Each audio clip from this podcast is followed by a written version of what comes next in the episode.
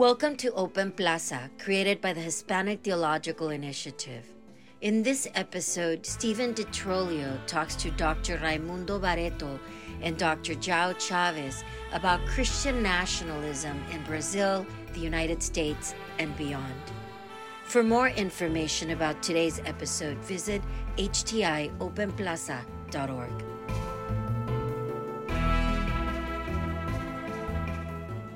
Welcome to HTI Open Plaza podcast. My name is Stephen DiTrolio Coakley. I'm here in Princeton, New Jersey, and I have the joy of uh, talking about their recent articles. I'm going to be interviewing Dr. Raimundo Barreto and Dr. Joao Chaves. Welcome. Thank you. Glad to be here. Thank you, Stephen. And uh, I would love for you both to kind of tell a little bit about yourself, introduce yourself to the audience who maybe is not familiar with your work. So I'll ask uh, Dr. Joao, you're in, in my screen right here, Dr. Joao Chaves to go first, kind of tell a little bit about who you are, what you do, and then uh, Professor Barreto. Well, thank you. Thank you. I, I am, like Stephen said, João Chaves, I am now serving as Associate Director for Programming at the Hispanic Theological Initiative. Um, and I am, so I work as an administrator within higher education. Uh, this is housed at Princeton Theological Seminary, HTI is, and I'm, uh, by training, I'm a historian. Uh, I'm interested in world Christianity, uh, particularly connections between the US and Latin America. Um, and uh, my, my doctorate is at Baylor University, where I, I got to, uh, to hang out with historians and sociologists quite a bit, uh, interested in questions about religious participation, ethnic, ethnic construction, racial dynamics uh, within and across uh, national and transnational borders. So that, that's, that's what I do in a nutshell. Uh, and I've been, of course, a big, big fan of Raimundo Barreto for a long time.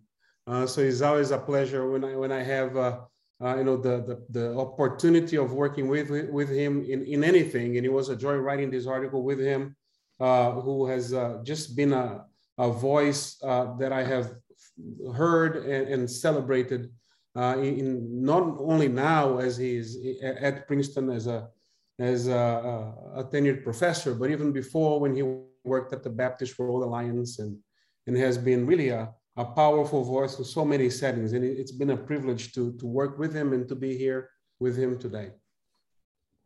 Okay, uh, I'm Raimundo Barreto. Uh, I am speaking from Princeton, uh, where I teach uh, World Christianity. And uh, I'll, I'll, begin where João left. I'll begin just uh, by saying how pleased I am uh, to be able to work with uh, João, uh, who for me is I, was, I used to say that he was a, a rising star.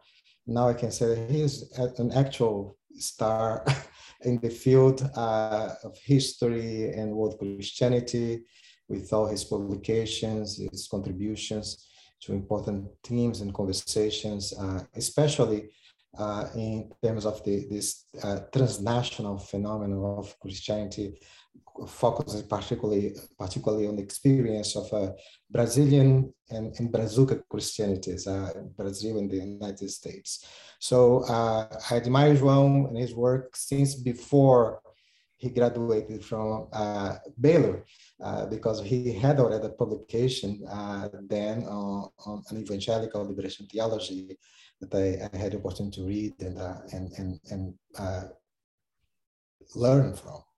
So it's a pleasure to be here. I currently, uh, on top of teaching uh, World Christianity at Princeton, I'm one of the uh, conveners of the World Christianity Conference uh, at Princeton Theological Seminary.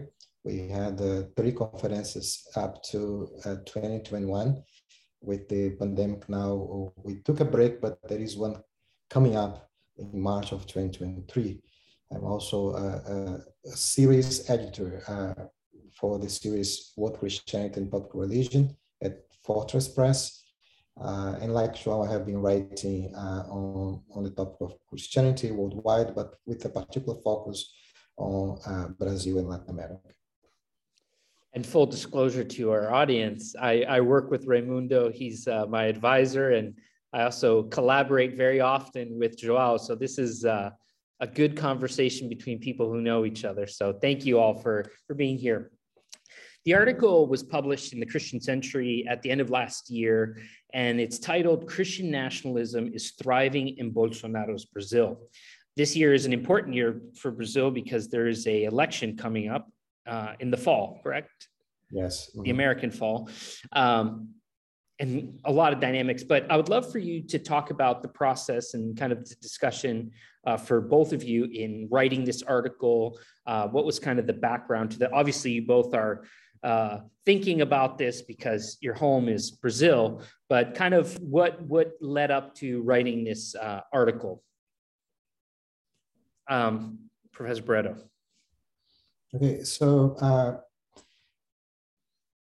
in 2016, uh, I, I co-authored an article for the Christian Century uh, about the impeachment of, uh, of Dilma Rousseff, the former president of Brazil, uh, who had just been impeached at the time. Uh, and uh, one of the things that came to mind was the, the huge participation of evangelical leaders in the articulation of the conditions that led her uh, to a situation of being impeached, and impeached without a crime.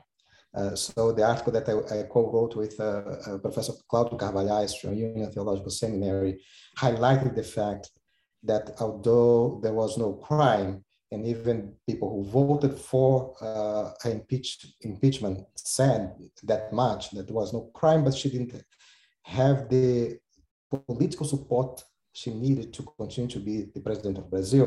Mm-hmm uh, we, we, we, we noticed how uh, a right-wing alliance was being formed, uh, and which involved uh, the agribusiness people, the pro-gun lobby, and uh, evangelicals. Uh, so we wrote that article in 2016, and, and the situation only got worse Uh, since that point with uh, the election of uh, Jair Bolsonaro in 2018, with uh, uh, a huge support of evangelicals.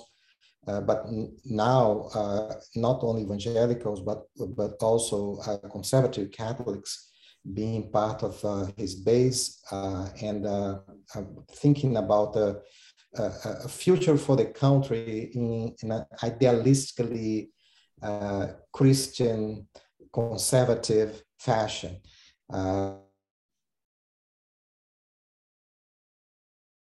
evangelical politicians that had run for office before had not done. So this was, I think, was the beginning of the conversation uh, between João and myself about the need to actually update the situation uh, and inform uh, the uh, readership uh, in the US and beyond about uh, the developments that had taken place since 2016 and what that said to us today. Uh, so it's not only about informing uh, the public, but also thinking about uh, a phenomenon that we uh, know is not particularly Brazilian. Uh, so we also could see the comparisons, the, the connections between what happened in the US between 2016 and, and, and still happening here uh, we, we talk about the January 6th invasion of the Congress, uh, and, uh, and, and seeing those comparisons, we felt the need to actually uh, think again uh, and, and uh, address that problem again now with these, these new lenses of what we call a messianic, a messianic Bolsonarism mm. phenomenon that is particular to, to the Brazilian situation, but in terms of religious nationalism uh, as a phenomenon that's broader, that is transnational, and, and that is trans-religious as well. If I, if I could, thank you for that, Amon. That's that, and if I could mention that as well, I think that uh, it is important to note that uh, in terms of, of how we, I came, I believe there's some overlap with Raimundo's experience too. Both of us, you know, uh, were uh, you know, uh, uh, in, in, in the dictatorship. I was, you know, young child born in, in the Brazilian dictatorship. Raimundo also passed through that, that phase there in Brazil. um, and uh, in, in particular geographic regions that uh, were, uh, in, in, certain ways, uh, places of resistance against um, that, uh, you know, the northeastern part of Brazil. Uh, that that disposition, and we had our own different trajectories within Brazilian evangelicalism, and here I use the word uh, evangelical as is used often in Brazil as a synonym of Protestant, um, rather than as a, a necessary uh, uh, synonym to, to how it's used here in the US. Although I think that, that one argument could be made for the, the, the overlapping you know, uh, use of those terms. Uh, but we, but we, we saw a lot of this development, the developments happen, the growth of, uh, of US uh, kind of missionary uh, influence in Brazilian evangelicalism, um, how, um, how evangelicalism began to grow in Brazil in certain ways or in, in forms. Um, and then also having lived in the United States and having experienced the rise of the kind of uh, conservatism here, uh, we kind of live and still do live in many in many material ways in both worlds and see the and see and experience both developments uh, from a particular standpoint, right? So, uh, so when we approach the topic of making these comparisons for us is, of course, also a matter of understanding the literatures and and doing, you know, ethnographic and historical studies in these areas that we have done that touch on this topic. But it's also having had experience and still continue to experience these developments in both countries, both in Brazil and here. Uh, so there is sort of uh, we we come to this uh, you know with uh, with with that background and experience of having lived in, in these two worlds in significant ways in engaged ways uh, in trying to articulate these these developments that uh, that others are beginning to do some research on. We mentioned in the article, for example, Ben Cowan's book, mm-hmm. Moral Majorities Across the Americas, that argues that without Brazil, uh, you know, there is no Christian nationalism in the US in the way we see it, right? So these two nations build these things together. Uh, so having a historical uh, kind of uh, perspective and looking back, uh, one in certain ways can see the trick being done. Yeah. Uh, and we try, we, we try to articulate that in the article, you know, on how the, um, in, in some ways, um, the, the, there are, there is some continuity uh, to this kind of rise uh, in, in, Brazilian nationalism, Christian nationalism in Brazil, uh, to the influence, the direct influence of US evangelicalism via missions and, and foreign policies and, you know, and, and, and other uh, kind of initiatives that, uh, that uh, affected the Brazilian government one of the the things when people think of Latin America in the North American context, at least in some of the relationships that I've had conversation of, is this kind of essentialization that Latin America is Catholic and and and and perceiving it and seeing it from a Catholic light. I would love it if you guys could kind of talk a little bit about because here we have kind of a huge um, and I think you both do a really good job explaining the influence that evangelicals have in Brazil, but that didn't come from nothing. So I would love if you could go backwards a little bit as far as you see fit. Um, the the history of that rise of evangelicals in a predominantly Catholic continent. I'll go with uh, Professor Joao. Well, yeah, that's uh, that that would take a long time to to uh, to distill, but I, but I will mention this. Some highlights, that, at least. Yeah, well, it's important to know that that or to highlight that even while Brazil was still predominantly Catholic, and some demographers have saying that 2032 is the year in which Brazil is going to become a predominantly Protestant nation. So the shift is happening Part of this shift is a result of the cooperation between the dictatorships and evangelicals in trying to suppress Roman Catholicism in Brazil, particularly those liberationists with more liberationist aspirations and commitments. Um, so that you see already there, you know, in a way, uh, the, the growth of evangelicalism in Brazil already comes out of these partnerships uh, with nationalist um, conservative governments. Uh, but even before all of that happens, it, all the dictatorship uh, happens, for example, in the, it begins in the 1960s, uh, it's important to note that US Christians already affect uh, Brazilian policy in so many different ways. And here, uh, one, one important highlight is, mention, is mentioning uh, Rockefeller uh, and, uh, and the money that he invested via the US government and other initiatives in what a historian called Antonio Tota called the seduction of Brazil. Hmm. Uh, right? Especially in, during the Second World War, in which uh, you know via means of uh, popular culture, cinema, movies, uh, uh, and, and um, theater, and, and other uh, and, and, other means, there is a very intensive kind of investment in turning Brazil into a pro-American nation, which wasn't always the case.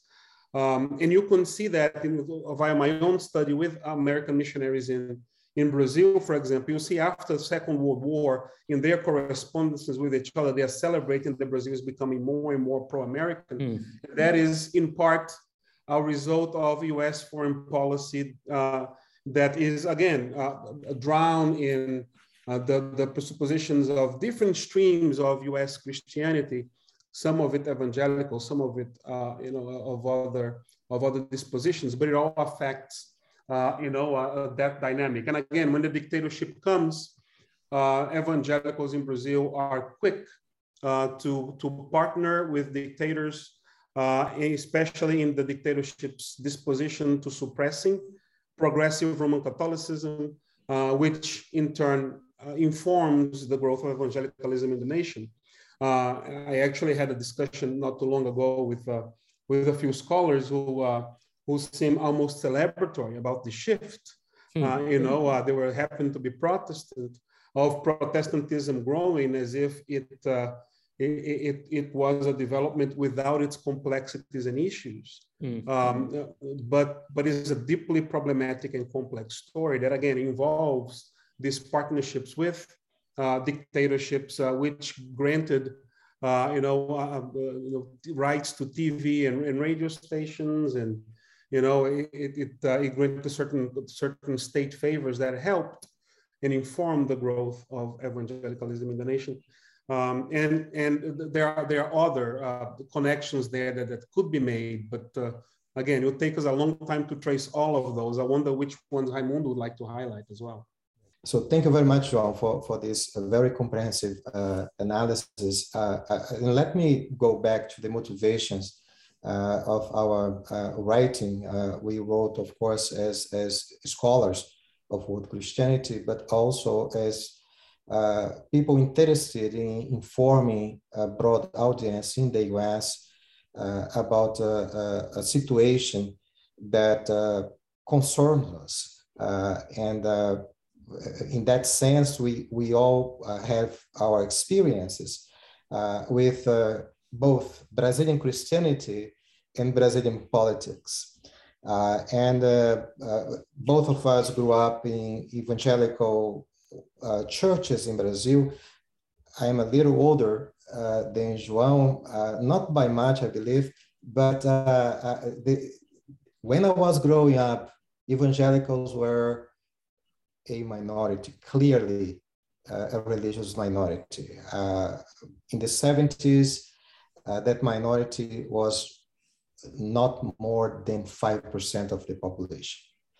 Uh, so uh, Protestantism in general in Brazil is, is still a young uh, religious tradition. That's, that's for most of Latin America. Yeah. Uh, uh, in the case of Brazil, the first Brazilian Protestant church was founded in 1958 Mm-hmm. Uh, any uh, church or any attempt to uh, implement Protestantism before that uh, did not last, mm-hmm. were very temporary attempts. Uh, so when that happened, Brazil was already a, a, a declared Catholic. Mm-hmm. it was one of the, the, the, the countries that was declared Catholic very early in its life. So Protestantism had to affirm itself over against the background of a dominant Catholicism. Uh, things changed, uh, I would say, in favor uh, of the Protestant ideal uh, with the proclamation of the Republic in Brazil in, in, in 1889, because uh, there was a movement also that involved the liberal ideal of separation of church and state. And Protestants were perceived, Protestant missionaries at the time were perceived as, as uh, partners of that, in that ideal. Uh, but still, uh, the influence of Protestantism was minimal, was, was small, uh, and in many times, as you highlighted, was perceived as also in the light of, uh, of, of, the North, North American growing influence upon the region. Uh, so I, am just right now uh, revising uh, the manuscript of a book that will come up next year, Protesting Poverty, and, and, and looking at the beginning of the 20th century. And in, that, in the beginning of the 20th century, what we see is a rising Protestant leadership among Brazilians. And part of that leadership is suspicious of the missionaries and the missionaries' intention, intentions because they connect those intentions with a, a growing sense of American imperialism, uh, which is information. Uh, so uh, there are two fronts in which these young leaders are trying to, to form a Brazilian identity of, of, of Protestantism. One is to affirm itself over against the Catholic majority. And the other one is to distinguish itself from uh, American imperialism, because that's how also many Catholics perceive them. So uh, this is a foreign religion. This is not our religion. Mm. And this is part of, of the American interests uh, in these lands. So that change, that begins to change uh, with this, this uh, growing sentiment of, uh, of nationality. Uh, and, and, here it's, it's important to say there is a difference between nationality, a sentiment of national, national identity and the kind of nationalism that we're speaking at, uh, about uh, in the article. So there was a sense in the, in the 50s and 60s among many Protestants that uh, Protestantism needed to become Brazilian. Uh, so we have to have our own identity as Protestants. Uh, that was a problem more for Protestant than for, for Catholics because Catholics already understood themselves as Brazilians. Uh, Protestant need to affirm themselves as Brazilians. Uh, and so that gave rise to uh, several movements, including a Protestant stream of liberation theology. Mm. But still, in the 70s, Protestantism was a minority. And even those who aligned themselves with the dictatorial regime that started in 1964. Uh, they did that to gain favor because they felt out of favor. They always felt that they were disfavored uh, in comparison with the Catholics who actually had access to everything.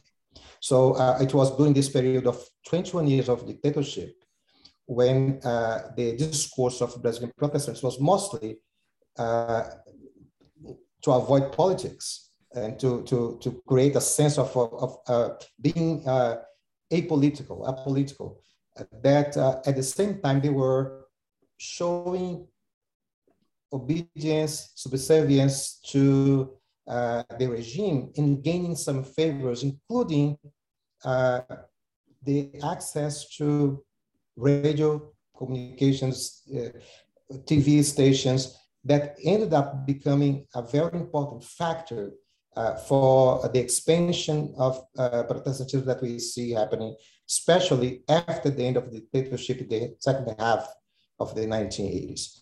So what we see, I, and how I see this, is that uh, today, although numerically Protestants are still a minority, maybe shifting towards a, uh, becoming a majority in the future, they're still numerically a minority. Their behavior has changed because now they, uh, they, they see themselves as capable of occupying public spaces, of taking the nation over, and, and then making the nation a nation of God. And that's where the, the sentiment of, uh, of nationality shifts towards nationalism. Mm-hmm. Because now there is an identification of the nation as a whole with a, a, a certain understanding of Christianity which is uh, in some sense evangelical, but not simply evangelical. It's, it's, it's conservative, it's, it's Christian and conservative. It makes room for Catholics and evangelicals who are who, who, who hold a conservative morality to affirm their own identity as the identity of the nation. And I think we captured that in the in the article, and, and I have to give credit to João here through the use of uh, uh, of the description of Bolsonaro as a pan-Christian president, mm-hmm. Uh, because Bolsonaro managed to do something that no other politician has done before.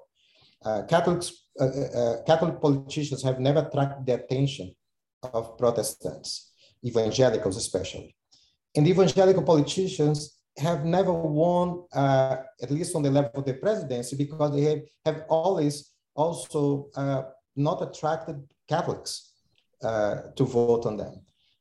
Bolsonaro, who is a Catholic, married to a Brazil to a Baptist, uh, and who goes to either church anyway because he has never been committed to go to churches at all, but who can feel at home in any of the churches, have a discourse has a discourse that actually uh, attracts both conservative Catholics and, and conservative evangelicals.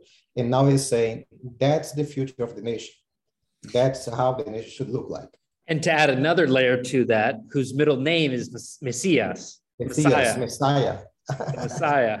So yeah, I wanted to uh, to talk a, a, little more about this kind of enmeshed um, nature. But I would, I'll, I'll ask one question first. What shifted in the uh, political imaginary of evangelicals to say we need to go now for these political positions? You know, I think of you know Eduardo Cunha, uh, Sostenes Cavalcante, Everaldo Pereira. These are all kind of the maybe the most you know uh, known figures of evangelicalism on the right in uh, Brazilian politics. But what shifted in the evangelical mindset, um, especially in the conservative right wing mindset, to say we need to now go for the political sphere?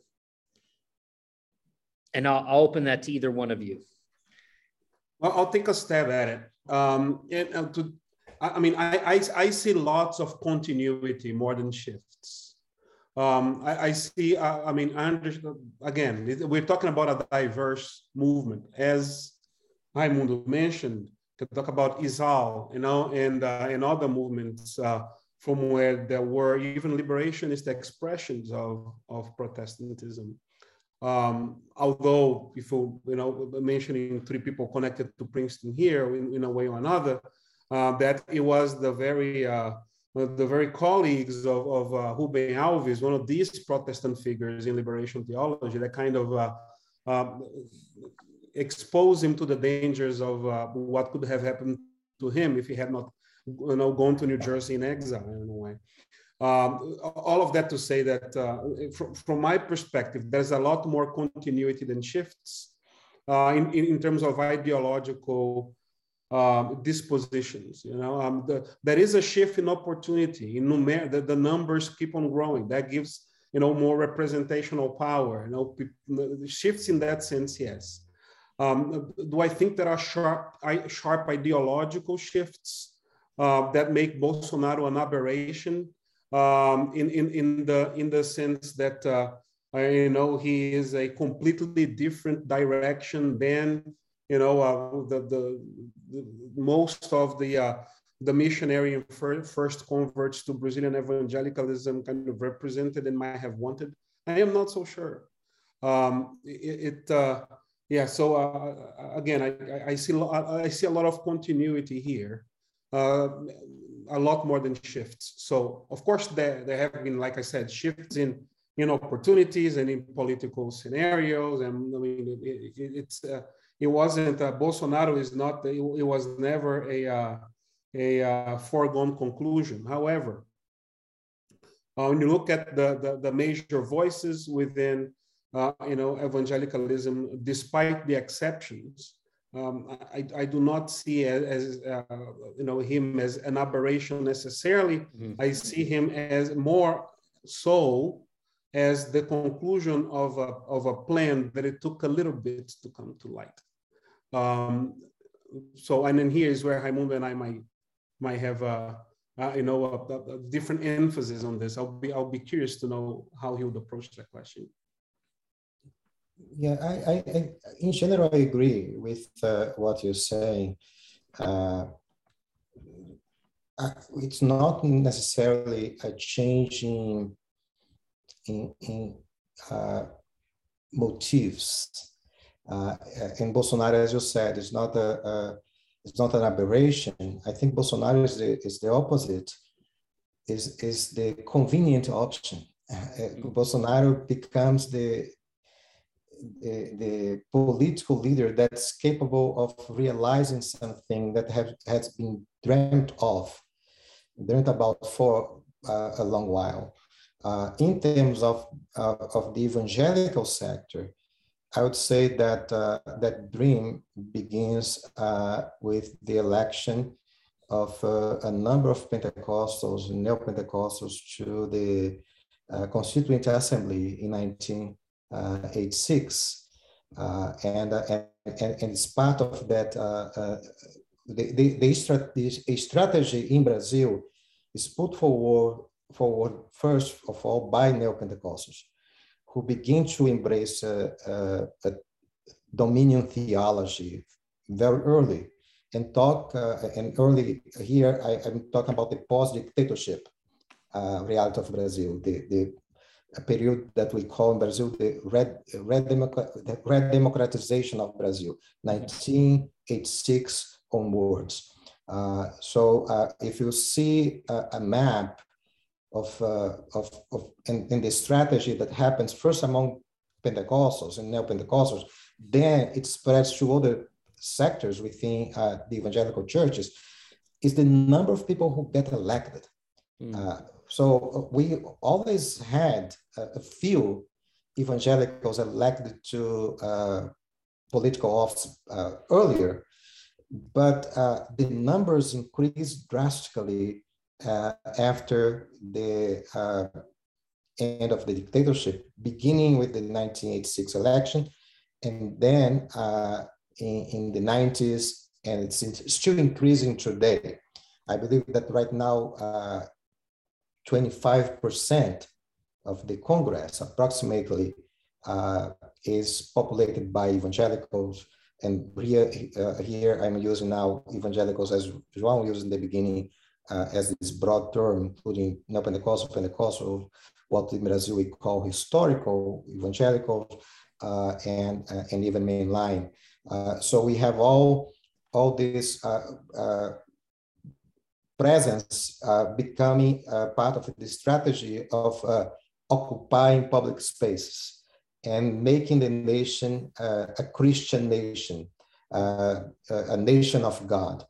Now, this is not new in Brazilian uh, history, because if we think about the, the uh, movement of integralism in the 1930s, if we think about uh, the tradition, family, and property mar marches prior to the coup d'etat mm. in 1964, uh, this was the same kind of intent. Uh, making sure that Brazil is not lost to communism, is not lost to uh, uh, secularism, but it, it is, a, at that point, was a Catholic.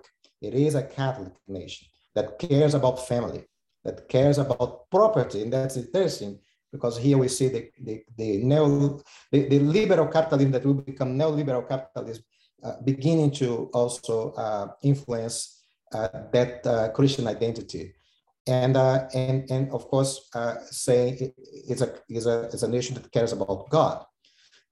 Protestants didn't participate then because they were too small. they were a minority, and if they participate, we don't know uh, mm-hmm. much about what kind of contribution they have they might have offered to that.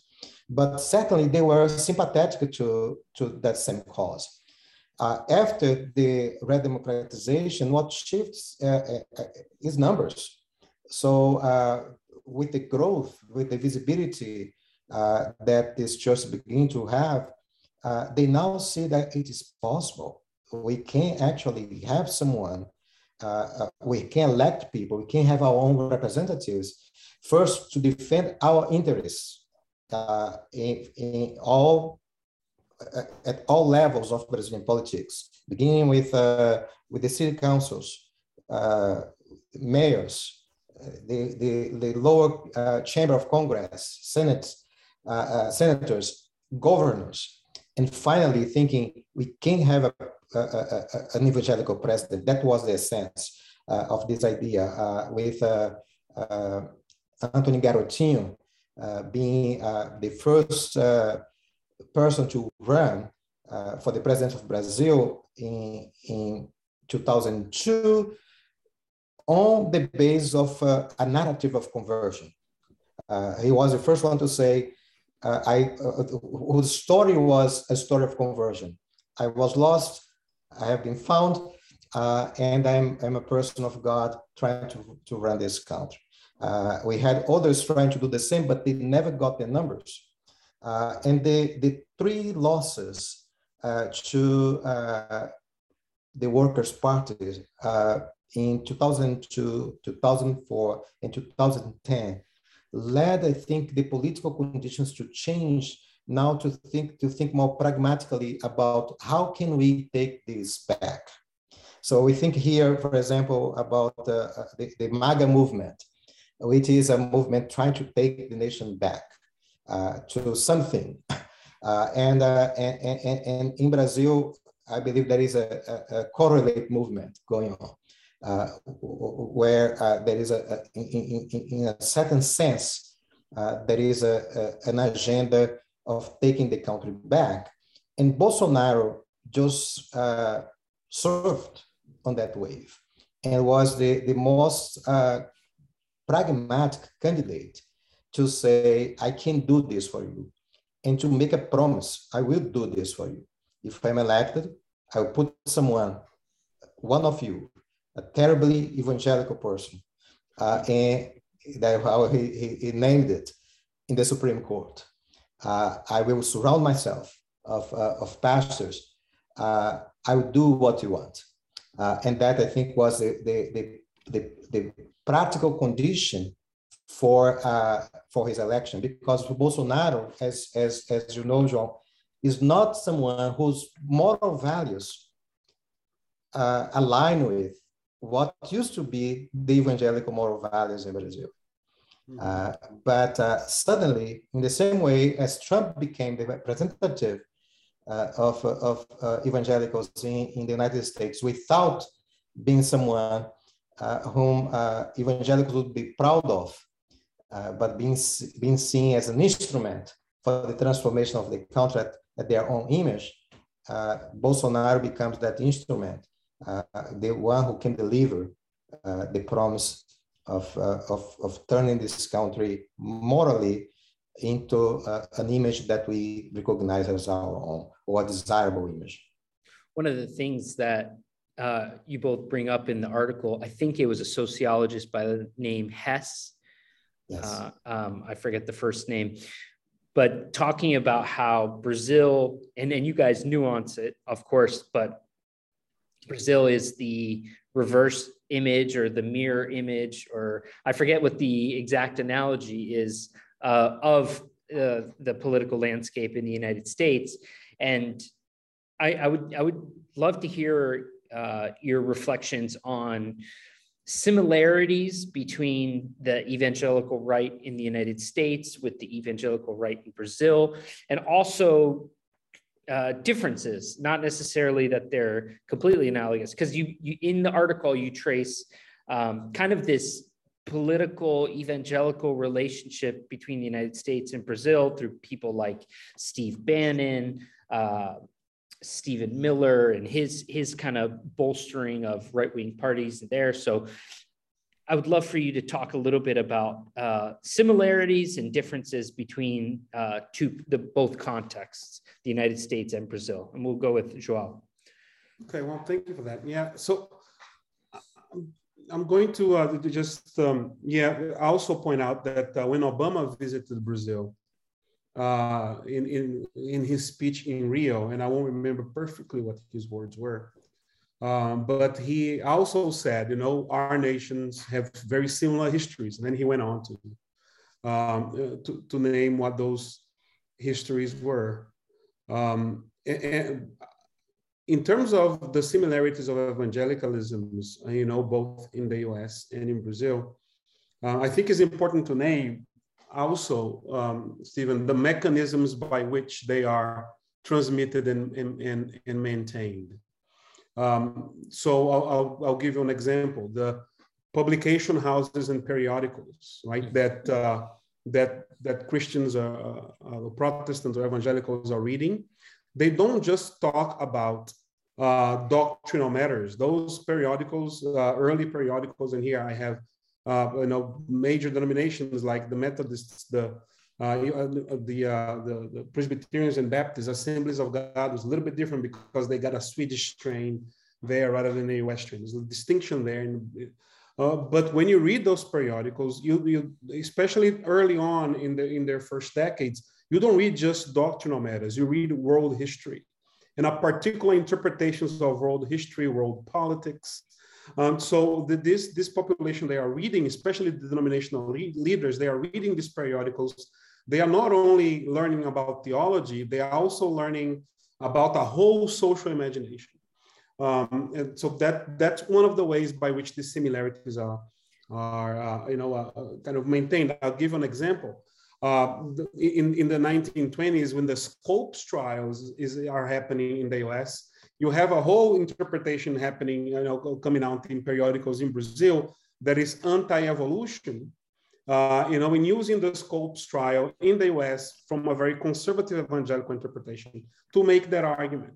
Mm-hmm. Um, right. Uh, so, I mean, it is, of course, a theologically informed argument, but it is from a, a very particular standpoint that touches on other uh, aspects. Prohibition. Prohibition is happening in the US periodicals in Brazil that are ruled by missionaries are advocating for prohibition to be established in Brazil too. I mean, visit some denominations more than others, of course.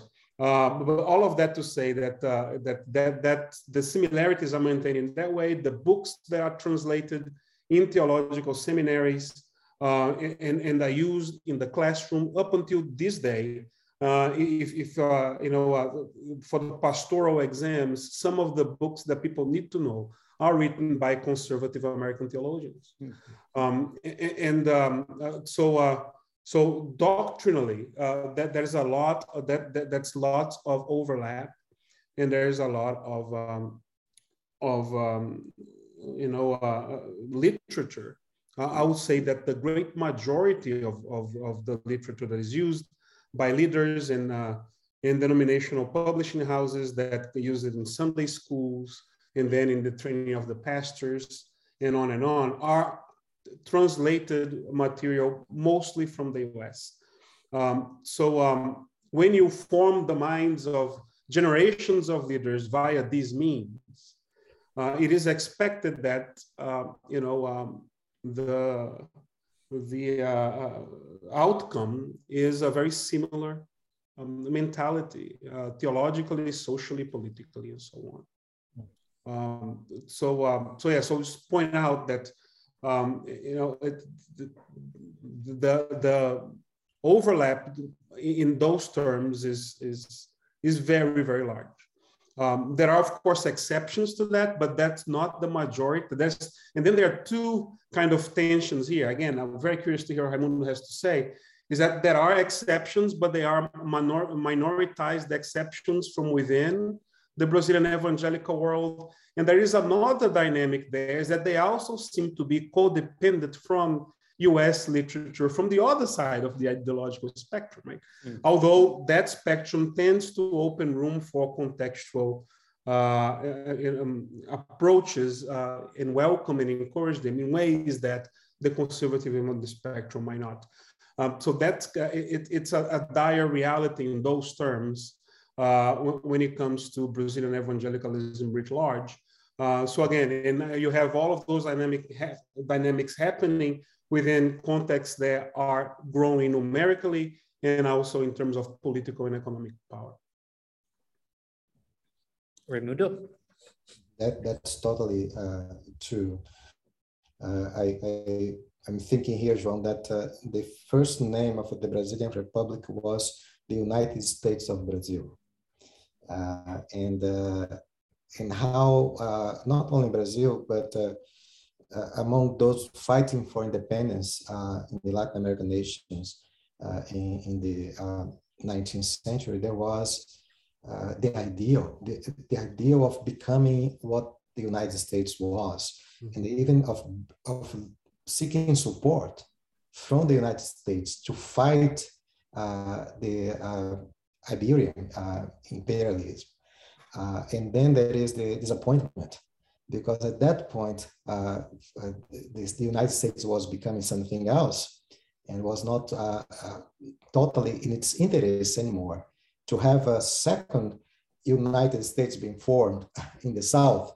That was the, the, the uh, ideal of, uh, of, of, of, some of the liberators in Latin America, so-called liberators. They want to form this, this uh, union of states in the South that would resemble in some ways uh, what had happened uh, in, in the North. That, that doesn't help, uh, happen. in the case of Brazil, the way as the first Republican Constitution uh, is, is uh, created is also in resemblance of several values taken from uh, the, the, United States experience. So on the political uh, end, there has always been this mirror, and, and I think the, the uh, reference that Stephen was mentioning was uh, one from David Hess, an anthropologist uh, who uh, who uh, edits a book with uh, with a Brazilian uh, sociologist or anthropologist as well, uh, Roberto DaMatta, mm-hmm. called the Brazilian Puzzle. and talking about the Brazilian puzzle, he says that Brazil is is the distorted mirror of the United States, States and vice versa. So uh, there, there, so in that sense, there is resemblance, but there is also difference. Uh, for example, uh, Brazil, like the United States, Brazil uh, had a, a, a, very tragic reality of, uh, of uh, slavery, of millions of people kidnapped and, and trafficked to Brazil from Africa. Uh, many of them uh, died in the process, and uh, at least two times or three times as, as many of those who made to the United States stayed in Brazil. So Brazil has had, like the United States, to deal with uh, race and racism. Uh, and found its own ways of dealing with, with this. So uh, in the case of Brazil, the, the, the idea of miscegenation and whitening, whitening through miscegenation contrasts with the, uh, the one drop rule uh, that uh, was predominant in the United States, but yet they both were dealing with the, thing, the same things. Uh, as João highlighted in the religious uh, realm, uh, both among liberal Protestants, ecumenists, through literature, uh, through uh, the uh, formation of the theological institutions in Brazil, many of which were headed by US missionaries for a long time.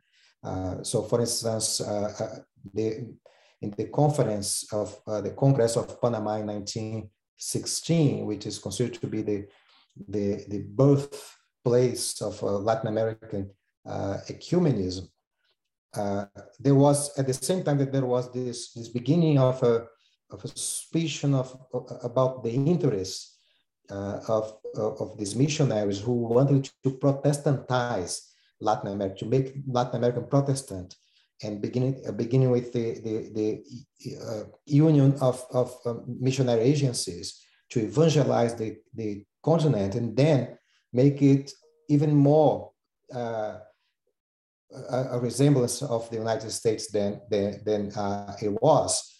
Uh, but at the same time, that they, they, some people, some leaders, young leaders in Latin America, rejecting that, they were embracing uh, the theology of the social gospel that was very influential uh, in terms of the, the developments of, of the more progressive uh, aspects of, of Latin American Protestantism prior to the uh, rise of liberation theology. Uh, in, in, in the article, we talk more about the contemporary influences. Uh, João highlighted already literature. We can talk about the televangelists. We can talk about social media these days. But uh, let's uh, think about uh, the connections uh, that were made during the Trump administration when Mike Pence and, and Mike Pompeo actually used their political influence uh, to uh, force or, or, to, to promote religi religious uh, meetings in Brasilia or bring Brazilians to the capital, to, to Washington for training by people like uh, uh, Ralph Drollinger and the Capitol Ministries. Uh, there were people that uh, were with, uh, with uh, the Trump administration who have been direct counsels to Bolsonaro or to his children. Uh, for instance, uh, uh, Stephen mentioned Steve Bannon. Steve Bannon has actually been a direct counsel to Eduardo Bolsonaro, who is himself a senator uh, in, in, a congressperson in, in, in, Brazil and the son of the president, and one of the articulators of the Bolsonaro uh, campaign in, in 2018, but also of, of his uh, communication uh, and strategic communication to evangelicals these days. Uh, so this, this is another dimension that I think is, is less explored about how today uh, the, the, there are these alliances being formed, which involve uh, uh, people in Brazil, in the United States, in Hungary, in Poland, uh, and in other parts of the world, forming conservative alliances, uh, believing that one can actually help the other make it. Right now, what we hear in the US is the opposite. It's saying we have to keep Bolsonaro in power because the success of Bolsonaro may help Trump come back to power. Hmm. Uh, so that that is uh, the, the dynamic that I think uh, is going on these days, and that uh, shows uh, how this situation of a, of a, of a distorted mirror uh, remains. Is by distorted mirror, I would highlight the idea that, of course, everything that happens in a particular context gains the the closest that uh, belong to that particular culture. So we cannot talk about uh, Eduardo Bolsonaro or Jair Bolsonaro in the same way uh, we talk about uh, uh, the way that Bannon would think, the way uh, as Trump works, but there are resemblances, there are adaptations, there are mutual borrowings of, of, of, influence happening among them. I think uh, this is a conversation that could continue on and we could keep on pulling on different strings. I want to encourage our listeners to read this article. We'll leave a link in the um, show notes. Is there any resources uh, that you can think of uh, for people who are interested? I know you uh, mentioned the book by Benjamin Cowan uh, in the article and, and in this conversation, but is there any kind of uh, books or authors or uh, anything you'd like to plug that um, people who are interested in this topic of nationalism, the right, and Christianity in Brazil or South America that you can uh, encourage our listeners to research further? I'll just mention one more book and then I'll be curious to see what, what Raimundo has to say. But a very good recent book that doesn't touches on Bolsonaro, directly, but does touch on what his supporters were uh, reacting against, which was were the politics of, and, and, the policies of the Workers' Party. uh, is uh, uh, the new book by John French, Lula in his Politics of Cunning. Um, it, um, it, it's a really award, already award-winning book. Uh, it, I, have heard it's being translated into Portuguese. Um, uh, I think that uh, this kind of a very interesting uh, biography of, Luca, of Lula's political life and uh, the threat that uh, you know a, a governments that uh, despite their limitations, have um, a deep sense of, uh, of social justice and siding with the poor, um, kind of bring out in terms of the resistance that they face, um, you know, uh, against the forms of Christian nationalism that we see today. Excellent.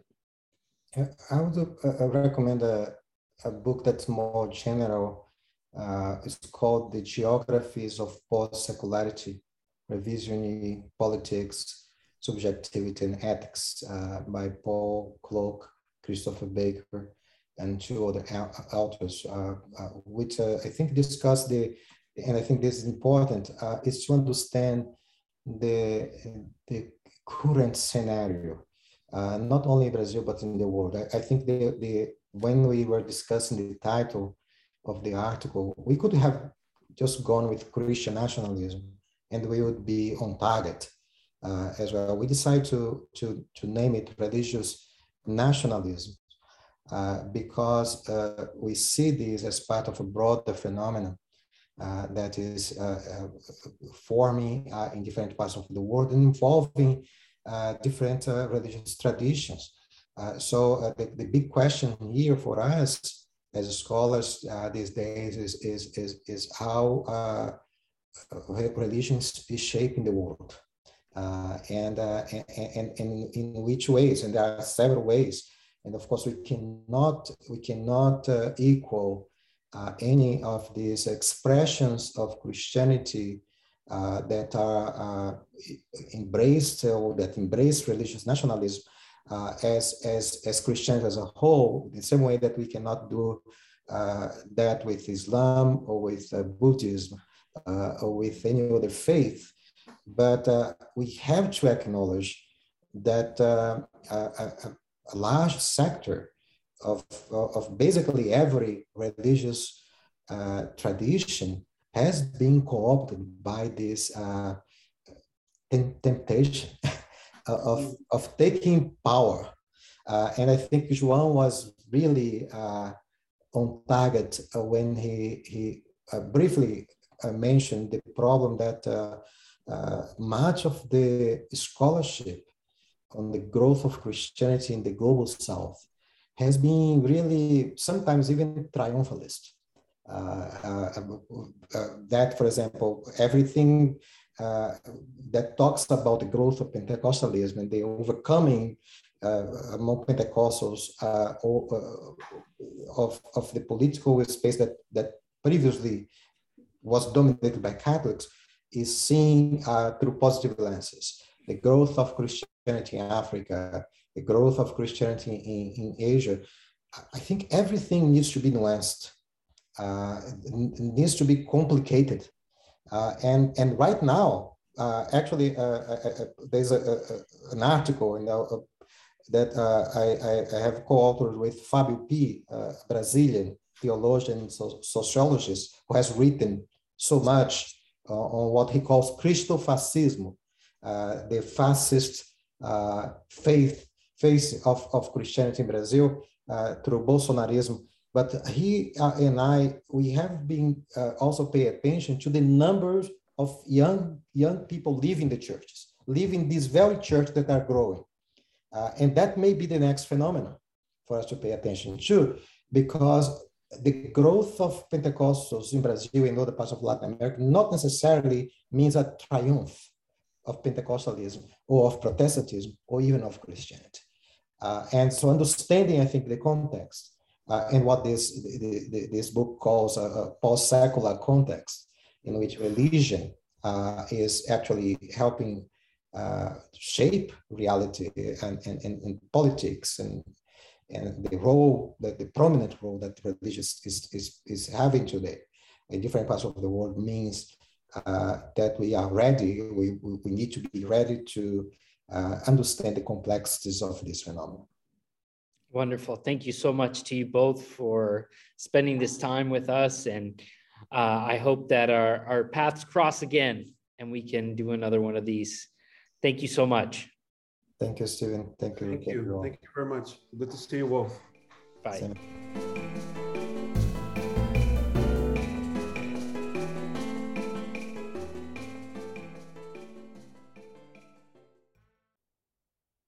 This has been an HTI production. For more information, visit us at htiopenplaza.org. The Hispanic Theological Initiative provides Open Plaza as a public service. The views expressed by the guests are their own. Their appearance on this program or any reference to a specific product or entity they represent does not constitute an endorsement or recommendation by HTI.